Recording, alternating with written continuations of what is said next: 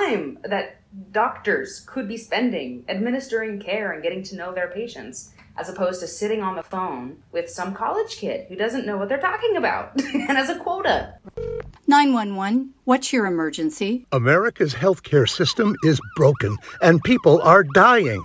Welcome to Code WACK, where we shine a light on America's callous healthcare system, how it hurts us, and what we can do about it. I'm your host, Brenda Gazzar.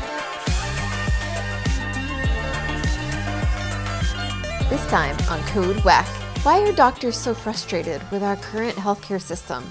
And why doesn't free market capitalism work with healthcare? To find out, we spoke to documentary filmmaker Maddy Purves, who is film editor of the documentary Healing Us, narrated by Susan Sarandon, and Laura Fielding, founder of Red Berets Medicare for All and associate producer of Healing Us.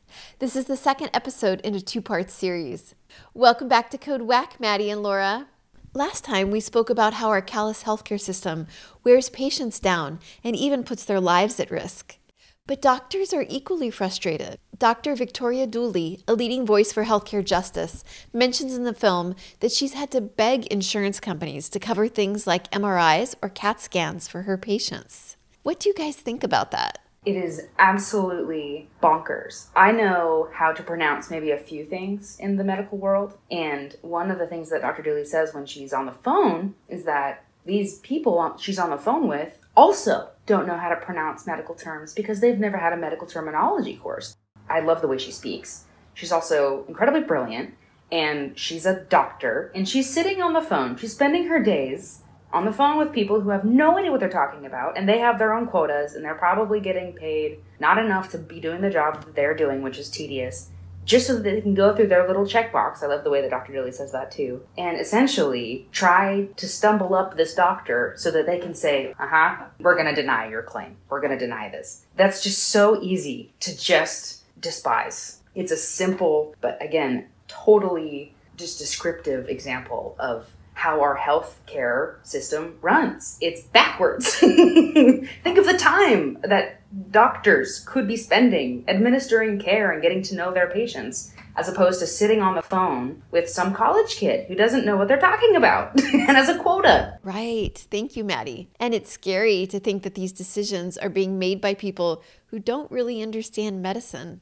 or healthcare. I also think it's important that we really begin to look at, face, and talk about the emotional burden that we as a society and that our for profit predatory system places on the shoulders and the hearts and, and the daily time factor that we were just talking about upon our caregivers, our doctors, and our nurses. That's the thing that strikes me every time is most of them, presumably, maybe all, got into the profession to provide care, to heal and to care for their patients. And meanwhile, they go in, and it's hard to imagine the ones that are in touch with, and I don't mean to say the ones, like they're, but presumably there must be people that just sort of armor up or do what they can because if you were emotionally facing the injustices of our system as they're forced to try to function and provide the best care that they can in this absolutely heinous, cruel system, I, I just think that in itself is an absolutely abhorrent and atrocious reality to face is, is the emotional burden that we place on, on our healers,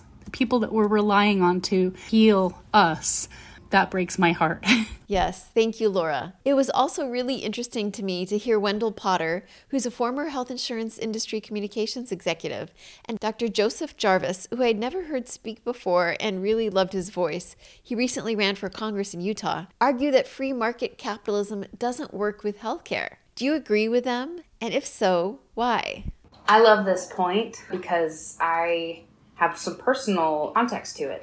My dad is an insurance agent and is transitioning in his career to mostly personal lines, which is home and auto, which is the stuff that, you know, it makes sense why we have car insurance. It's one of those things we gamble with with capitalism. We live in a capitalist world. And I was able to convert my father because of this point. And that's why this, you know, sometimes like we talk about in audiences that what they say is their favorite part, quote unquote um, depends on who they are. And with a lot of bleeding hearts, it's the stories, and it's you know that's what gets me too. Is is I'm, you know, I'm a storyteller. That's what I thrive off of.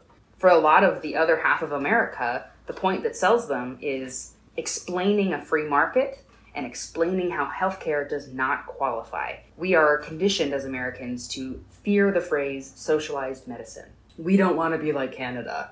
Heaven forbid we're like Britain. We are so different. So we had to very clearly outline capitalism and a free market and why healthcare doesn't work there. So, Dr. Jarvis, who I very much love, and who, if you haven't heard before, is definitely a, a huge part of the new common sense for healthcare in Utah and is one of the strongest voices for single payer out there. I'm a huge advocate of his. But in the film, Dr. Jarvis goes over the four main pillars of a free market. As originally outlined in 1776, Adam Smith, A Wealth of Nations. Each of the four pillars are, let's see if I can remember them, buyer beware. A buyer must be all knowing. They have to know what option they will most likely pick based on the market that is out there. Uh, tons of options. Obviously, in healthcare, that doesn't apply. As a buyer, quote, or whatever, as a consumer of healthcare, if you will, I don't really know my options.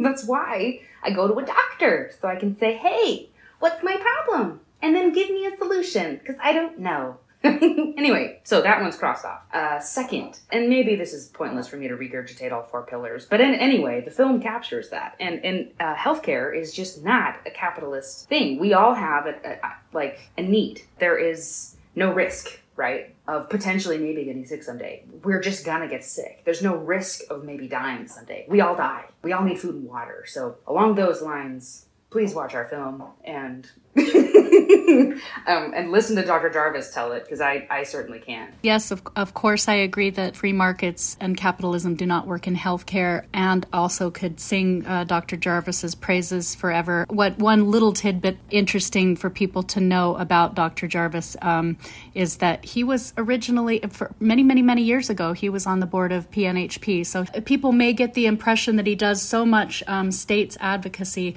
but really he has worked on all fronts on this for decades, and as Maddy already alluded to, has written books and lobbied legislators and, and really literally just tried every single avenue to make single payer a reality. And PNHP stands for Physicians for a National Health Program.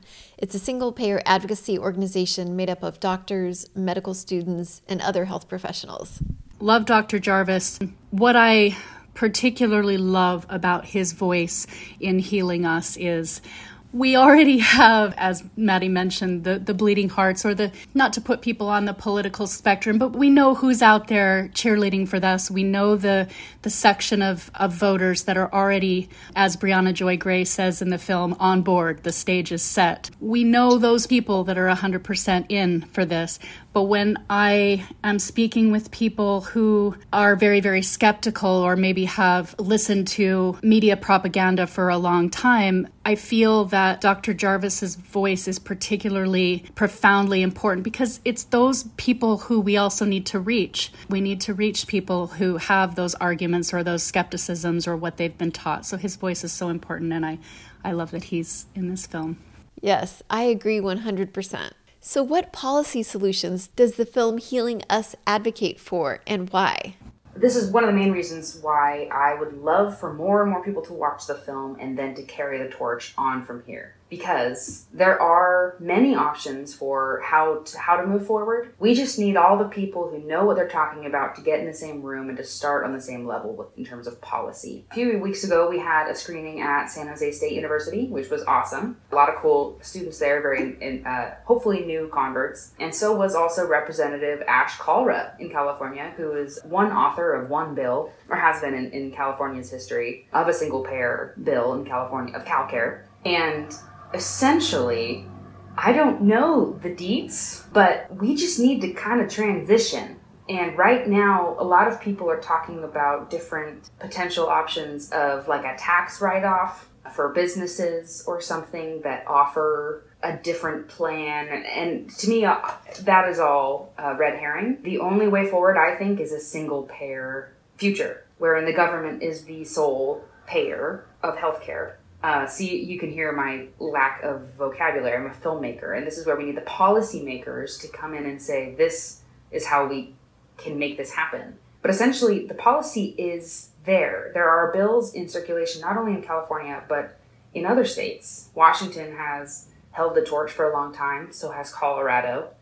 And what I think and what I'm passionate about now that the film is done, and my favorite part is done of, the, of making the film, is using our film and what we've created called the Healing Us Network, which is an interstate connected network of people who are all working in their own counties, cities, and states to get a state based policy movement going to get them all to working together. Because CalCare, frankly, the bill is pretty solid. It just needs support. And there's a, a, great example of in Colorado a few years back, there was a single payer bill up on the market, and the number discrepancy of for single payer and anti single payer is just ginormous. It's something like $800,000 in the for uh, universal health care front versus $8 million on the for profit healthcare front.